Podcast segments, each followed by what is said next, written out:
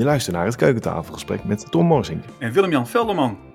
We zijn vandaag in Zwolle. We zijn vandaag bij de, aan de online keukentafel van Samantha Dinsbach. Samantha is directeur publieke gezondheid van de GGD Twente en van Samen Twente. Is zij ook de directeur-secretaris. Samantha, van harte welkom aan je eigen keukentafel hier in Zwolle. Uh, de GGD is natuurlijk een organisatie die we veel in het nieuws uh, voorbij hebben zien komen. Maar uh, misschien kun je heel nog even kort uitleggen, wat is dat voor organisatie, de GGD? Nou, de GGD staat voor Gemeentelijke Gezondheidsdienst. Dat weet misschien niet iedereen, maar dat, daar staat het voor, de, de term GGD. En ehm, waar wij voor zijn, is echt voor de publieke gezondheid. Dus voor ons allemaal. En dat gaat uh, in, in de volle breedte. Dat gaat van uh, het Rijksvaccinatieprogramma. Uh, als je kinderen hebt, dan kom je bij ons om, om een prik te halen.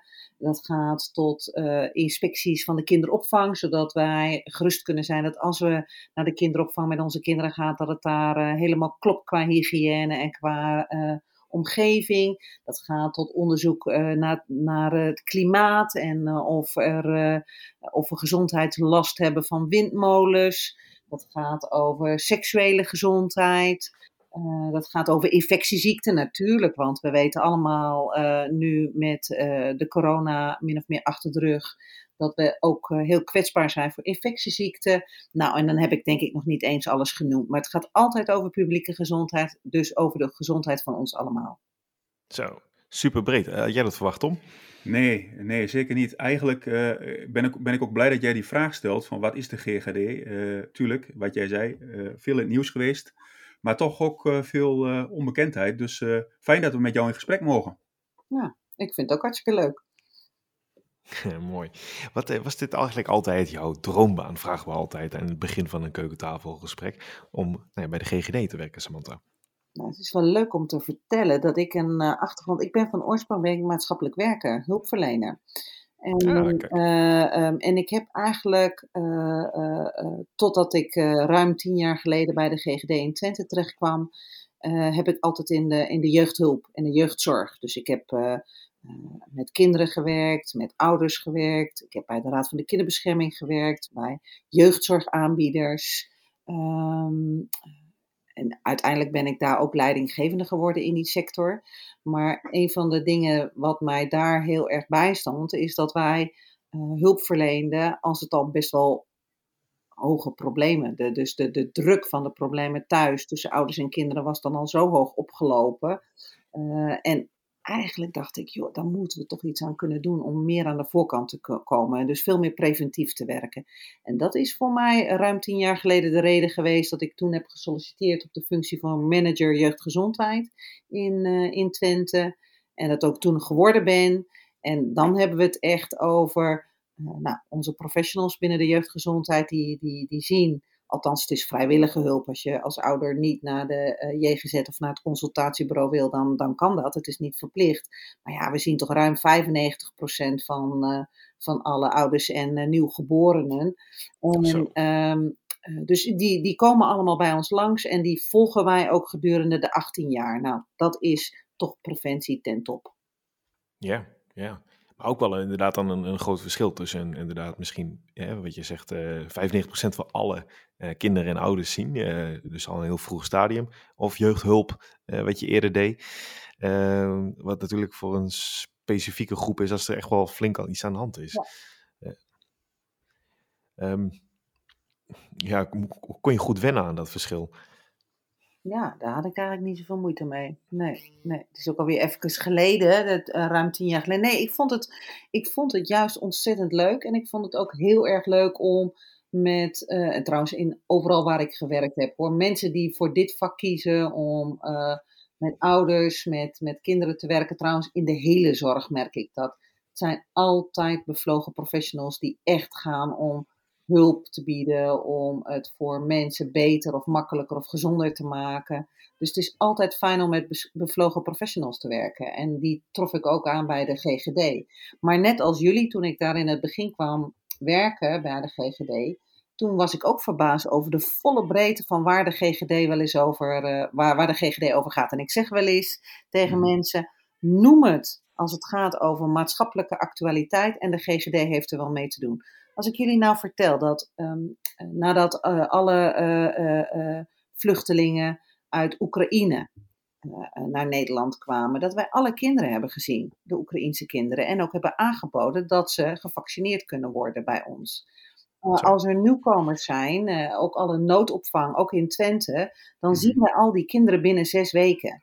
Dus dat betekent dat we de afgelopen uh, maanden alleen al 850 kinderen extra hebben gezien in Twente door de jeugdgezondheid. Dus dat, dus dat is actualiteit. Actueel is natuurlijk ook de pandemie, waarin we ontzettend veel hebben gedaan. maar ook actueel is dat we bijvoorbeeld als mensen in de buurt zich zorgen maken over een, uh, een buurman, een buurvrouw of iemand anders uit de buurt die uh, nou, een, een, beetje anders zich gedraagt als dat je normaal gezien zou denken dat dat gezond is, dan kunnen ze bij ons terecht en dan kunnen ze bellen en dan kunnen de wijk-GGD'ers op pad om te kijken van hé, hey, wat zou hier aan de hand kunnen zijn. Dus wat je ook maar bedenkt, de GGD heeft er op een bepaalde manier wel mee van doen. Dat vind ik ontzettend leuk aan het werk waar wij voor staan. Ja, zo, zo meteen gaat, uh, gaat Tom heel veel over vragen van wat dit ook van jou vraagt en je functie en ook hoe jij als persoon hierin uh, te werk gaat. Maar misschien kunnen we eerst iets wat meer terug naar jouw uh, geschiedenis en naar jouw drijfveer. Van, want je vertelde, je, hebt, je was van oorspronkelijk maatschappelijk hulpverlener. Mm -hmm. Waarom wilde je dat gaan doen? Waarom wilde je dat gaan studeren? Wat was daar de aanleiding voor? Ja, het liefste wilde ik eigenlijk dierenarts worden. of boswachter had ik ook nog wel fantasieën over was wel een beetje uh, romantisch wellicht. Dan zag ik me met een paar honden en, uh, en, een, uh, en een jachtgeweer over mijn schouder heen lopen door de bossen heen. en dan bij een kampvuurtje zitten. Dat soort beelden had ik daarbij.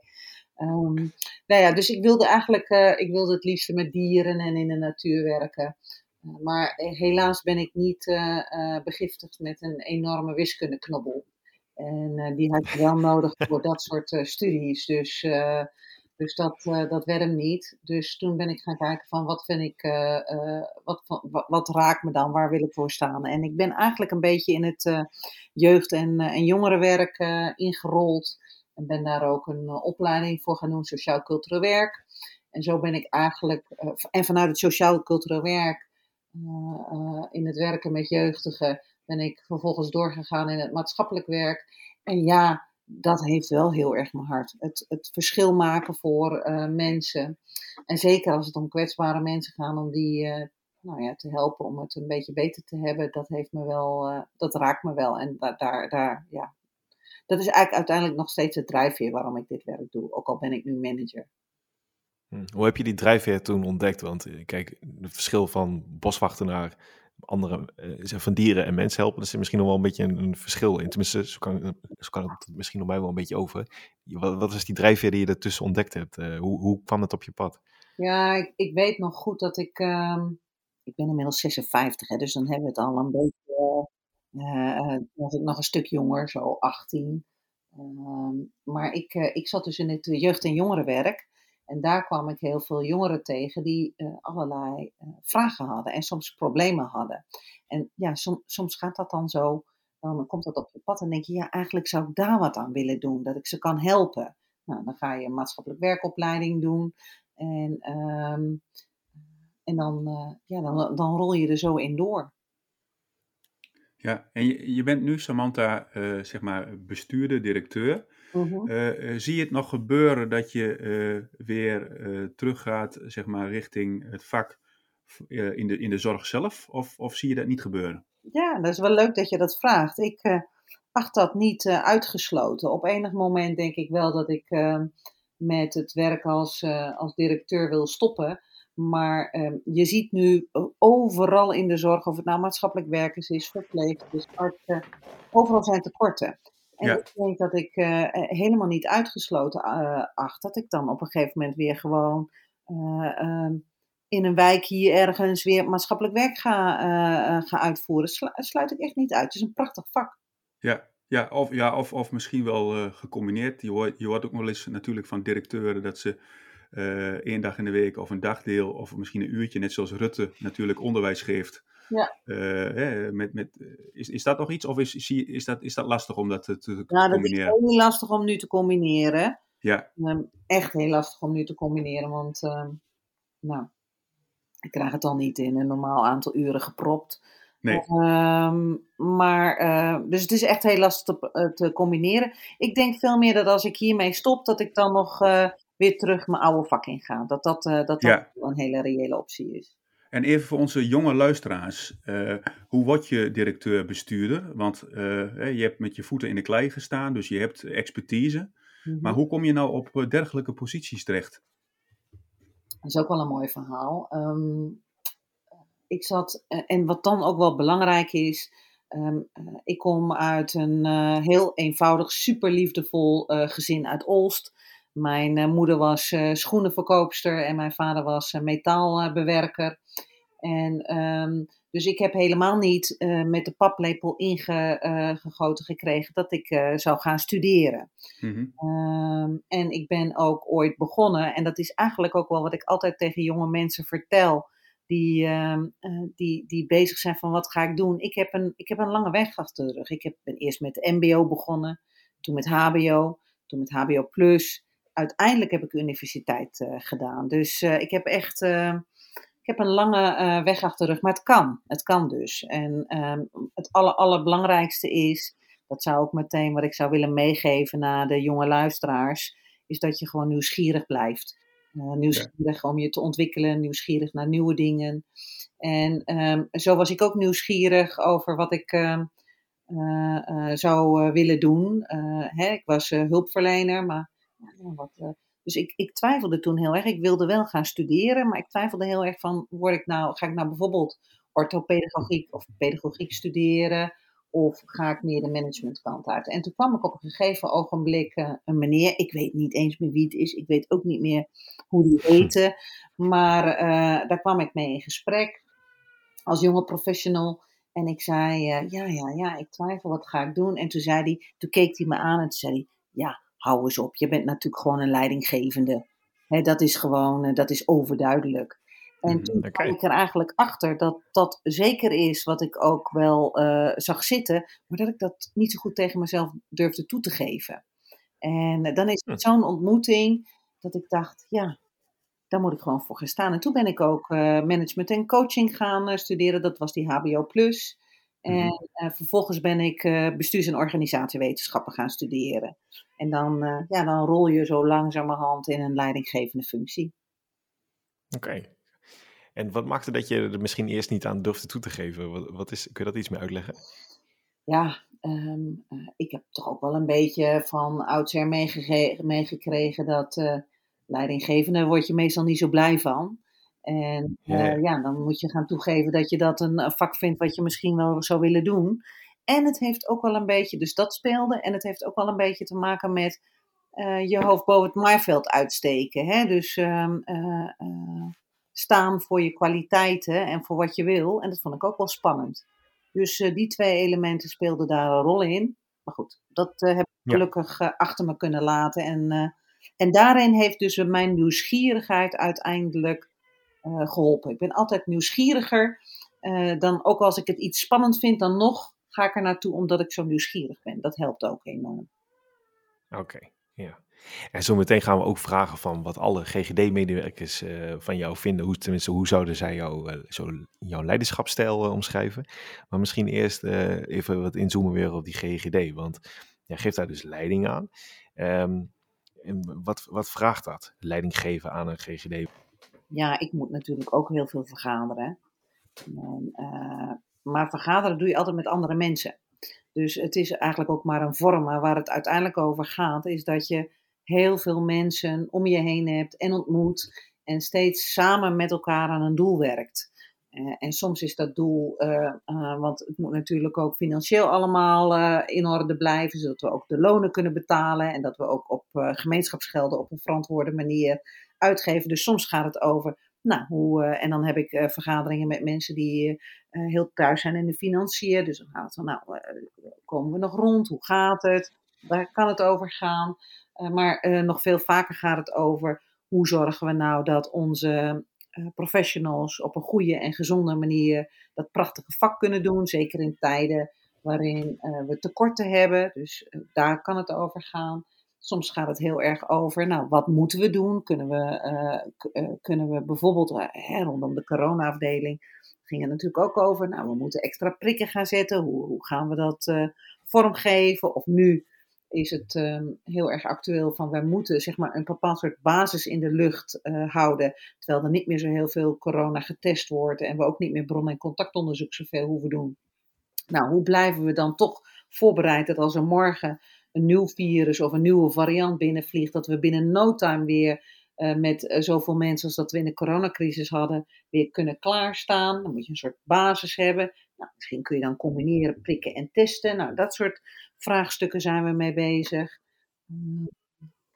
Dus ja, daar, daar gaat het over. Dat, dat, uh, dat doe ik dagdagelijks. En, en ik, ik ben niet eens volledig. Waar het ook over gaat is uh, want uh, als uh, gemeentelijke gezondheidsdienst kunnen we die publieke gezondheid natuurlijk ook niet in ons eentje doen.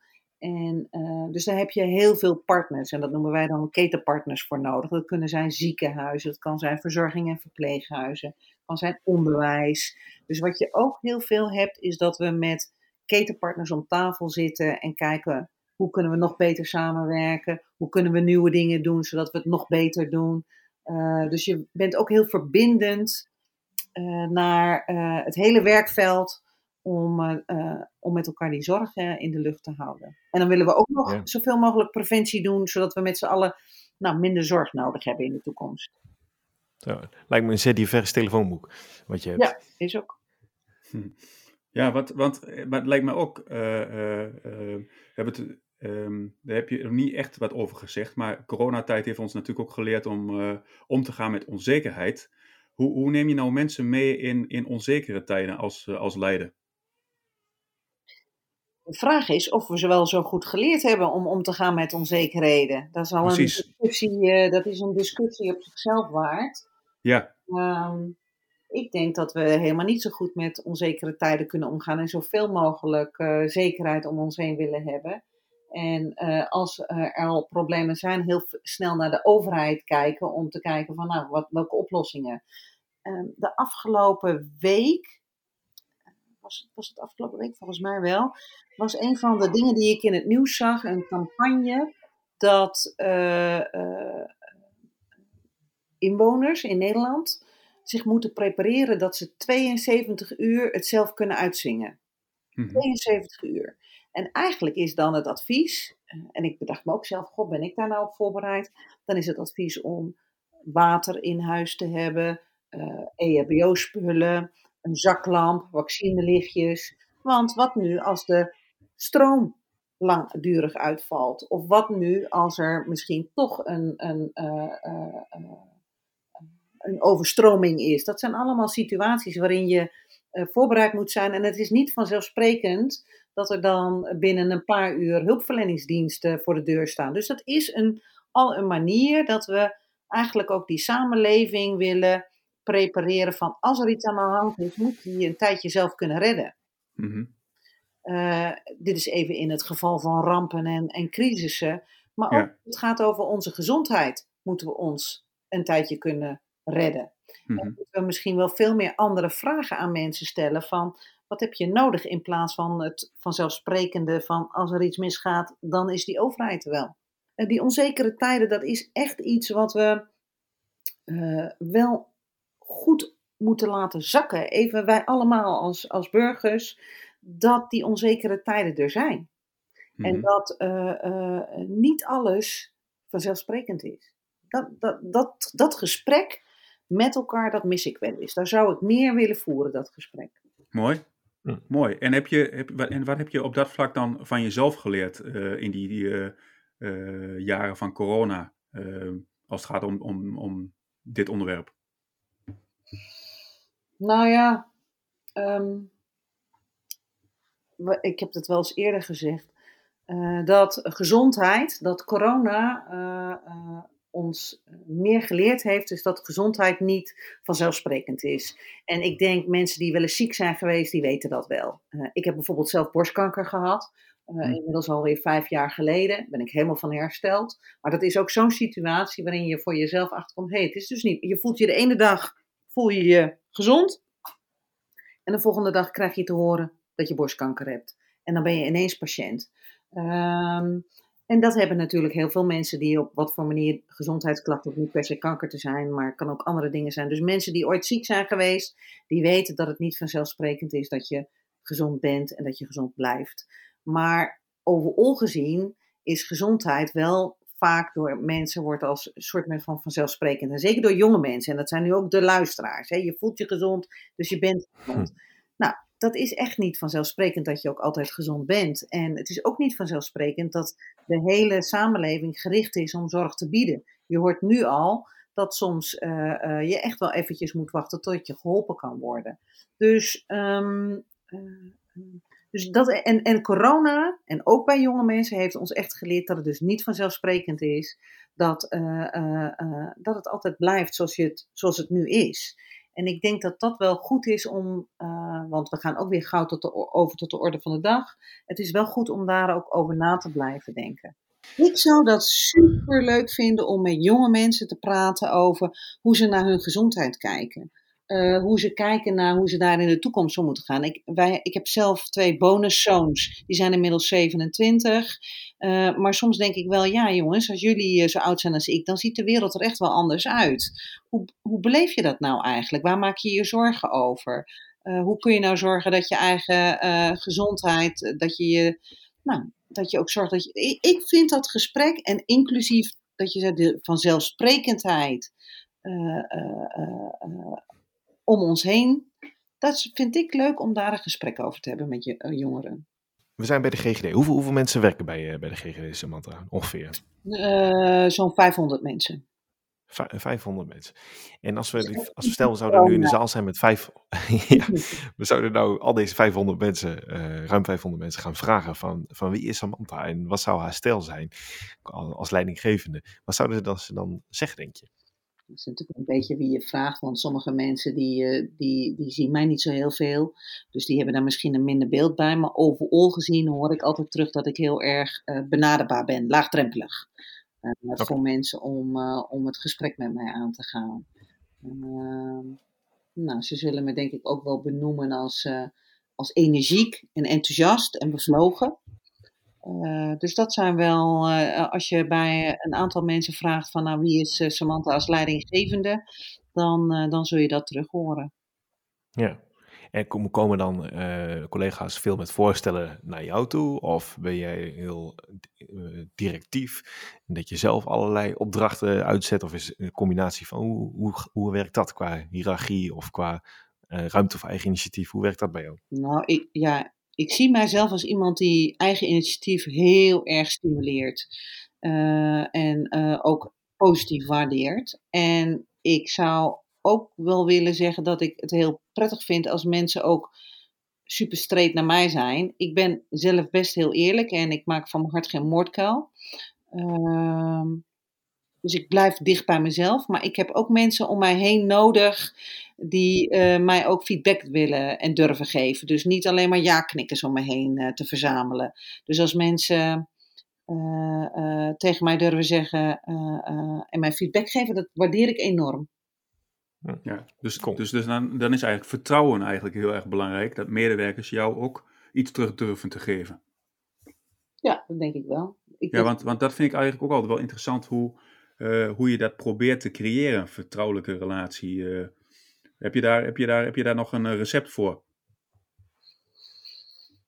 Nou, dat zijn geen ABC'tjes. Ik kan wel een voorbeeld noemen. Afgelopen week, ik ga niet het onderwerp noemen, maar er was een situatie. En er was een van, uh, uh, een van mijn collega's was daarbij, niet zijn de leidinggevende. En we hadden samen een overleg. En ik vroeg haar na die tijd, goh, wat vond je van dit overleg? En toen mhm. zei ze tegen me, nou, het valt mij wel op dat jij vooral heel erg hard aan het werk bent, Samantha. En ik dacht, spijker op de kop. En mhm. dan zeg ik tegen ik zeg, nou wat vind ik dat nou fijn dat je dat tegen mij zegt. Dan ben ik echt oprecht blij dat ik mhm. die feedback terugkrijg, want dan kan ik ook weer wat mee. En dat zeg ik dan ook tegen iemand. Dus uh, uh, dat is een manier om uh, mensen met wie, wie, met wie ik werk, om die ook echt het gevoel te geven, het wordt gewaardeerd als je meedenkt en, een, en feedback geeft. Ja, ja.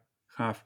En, uh, uh, want, want uh, hoe kijk jij naar leren? Want hoe probeer je dat voor jezelf bijvoorbeeld in te richten in de organisatie?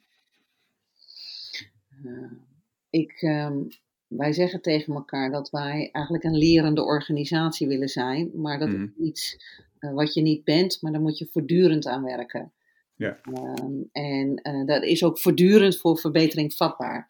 Dus wij hebben bijvoorbeeld 2% van ons budget besteden we aan, uh, hebben we vrijgemaakt voor opleidingen. Uh, zeker medische mensen moeten natuurlijk zich ook voortdurend blijven uh, scholen op nieuwe ontwikkelingen in hun vak. Mm Dat proberen we zoveel mogelijk te faciliteren we willen bijvoorbeeld met, we werken met intervisiegroepen. Ik heb hm. net nog weer met uh, alle leidinggevenden uh, anderhalve dag op de hei gezeten. Om met elkaar naar nieuwe ontwikkelingen te kijken, maar ook om zelf verder te leren in je vak als leidinggevende.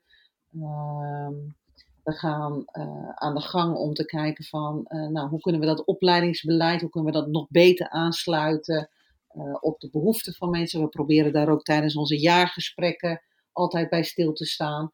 Dus ik wil aan alles uitstralen langs twee lijnen. Eén, blijf je ontwikkelen en blijf nieuwsgierig. Maar mhm. twee ook, uh, uh, fouten maken mag ook. daar leer je van. Ja, prachtig. Nou ja, dat is denk ik eh, heel mooi dat dat, dat, dat kan. Um, we vragen ook eigenlijk altijd aan, aan onze gasten ehm, wat, wat frustraties van uh, onze gasten zijn en hoe ze daarmee omgaan. Kun je een voorbeeld daarvan noemen? Ja. ja.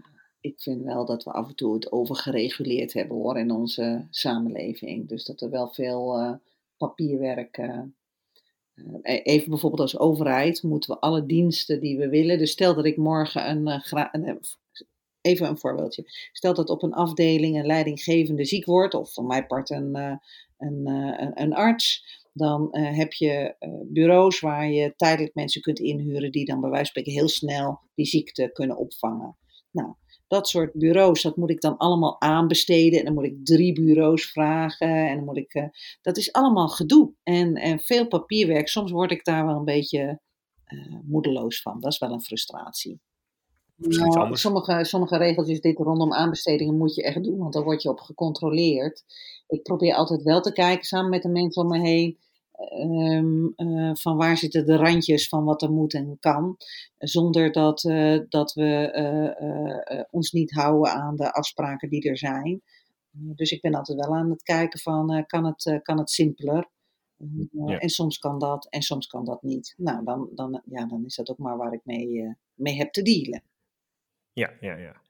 En een ergernis ligt soms ook heel dichtbij bij iets van waar je energie van krijgt. En dat vragen we ook altijd. Waar krijg je het meeste energie van in je huidige werk? Ik krijg de energie van de mensen waarmee ik samenwerk. Die dagdagelijks zo ontzettend hun best doen, zo bevlogen.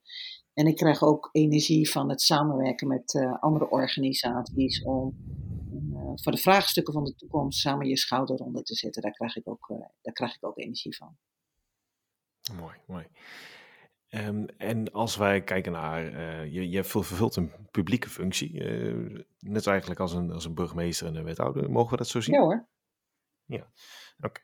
Okay. Um, burgemeesters en wethouders die we gesproken hebben, die krijgen soms ook wel eens te maken met, uh, nou ja, worden aangesproken op straat, op social media. En soms, heel vaak is dat heel erg leuk, maar soms is dat ook is dat ook minder leuk en soms wel echt op het vervelende af.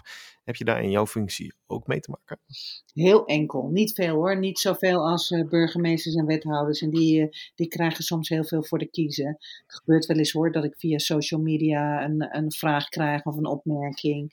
En ook in de coronacrisis hebben we wel eens, heb ik wel eens brieven gekregen van mensen die me gingen suwen omdat, omdat we deze aanpak hadden in de coronacrisis, die natuurlijk nooit iets met mij te maken had, maar met, met de maatschappelijke opdracht die we hadden.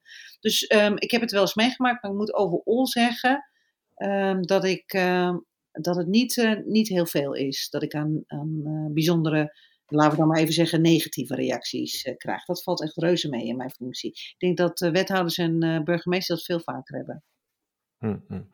Het coronadebat is inderdaad, op een gegeven moment werd dat ook heel, heel uiteenlopend en best wel fel op sommige vlakken. Hoe, kijk je daar als directeur publieke gezondheid ook naar naar de toon van het debat wat er dan was? Vind je dat, vind je dat prima of, of stoor je er daar aan? Of... Kijk, ik ben uh, een groot voorstander van vrijheid van meningsuiting. Dus je moet altijd het debat kunnen hebben en je moet altijd met elkaar in gesprek durven gaan over waarom je dingen doet. dus daar, dat het debat is, dat, dat, dat kan ik alleen maar toejuichen. Ik merkte wel aan het einde van de coronacrisis dat het, als het debat zich wat versterkte, of verscherpte moet ik eigenlijk zeggen, dat, uh, dat ik er iets meer ruimte van had. Maar dat had ook te maken met mijn eigen vermoeidheid aan het einde van die coronacrisis. Want dan sta je al twee jaar, zeg maar, uh, ontzettend aan. En uh, ben je het alleen maar aan het proberen aan het goed te regelen voor de samenleving, conform de opdracht die je hebt. En dan had ik niet meer zo heel veel ruimte, merkte ik zelf, over mensen die dan ineens begonnen over nut en noodzaak van vaccinaties. Of waar de GGD'en voor stonden. Daar had ik wat minder ruimte voor. Maar dat was ook gewoon omdat ik zelf een beetje moe was. Hmm. Ja. Maar normaal gezien, of eigenlijk altijd, uh, vind ik dat het uh, alleen maar goed is om met elkaar in gesprek te blijven. Ik vind dit eigenlijk wel een heel mooi bruggetje, uh, naar aanleiding van de vraag van Willem-Jan, over een bruggetje naar balans werk-privé. Hoe verhoudt zich dat bij jou, werk- en privéleven? Nou, dat is uh, af en toe een uitdaging. Daar ga ik ook niet uh, uh, geheimzinnig over doen. En in de coronaperiode was het een uitdaging, maar dat is eigenlijk nog steeds. Het zijn gewoon hele drukke banen. Eigenlijk, ja. hey, je had net een vergelijking met burgemeesters en wethouders. Die ken ik allemaal goed in Twente. En mm-hmm. daar geldt eigenlijk een beetje hetzelfde voor. Je staat gewoon 24-7 voor dat maatschappelijke belang sta je klaar. En dat doe ik ook met de pet van gezondheid en, en veiligheid. dus dat is af en toe wel een uitdaging om om je werk-privé-balans goed te houden. Ik probeer zoveel mogelijk in de weekenden echt niks te doen. Dat is dan, dan kan ik bijtanken, dus dat, dat helpt. Uh, en ik kan uh, wel goed als ik lekker met mijn hond aan het trainen ben. Of uh, ik, heb, ik zit nu ook in een, een, ruimte, dat noem ik mijn atelier. Daar heb ik allemaal dingetjes wat ik kan maken. dan, dan ben ik het werk ook weer snel kwijt. Dat helpt. Dat helpt. Oké, okay. ja. En als we, uh, want het is nu vrijdag, hè, we nemen de week door, je hebt hard gewerkt. Um, is deze setting, deze tafel waar we nu aan zitten, ook vaak een domein uh, om even de week door te nemen en even uh, uit te blazen? nee, dat doe ik niet aan deze tafel, maar dat doe ik voor de kachel samen met mijn man. Dan ja. nemen we de dag door of de week door en af en toe uh, uh, door de week zo weinig mogelijk. Maar zoals vanmiddag is het toch vrijdag, dan nemen we er een wijntje bij. bij en, ja. dan, en dan, en dan nemen we de week eens door. Dus dat is heel fijn. Is je partner je belangrijkste adviseur? Ja, zou ik wel zeggen. Ja. ja. Mijn adviseur, mijn, mijn maatje. Mm-hmm.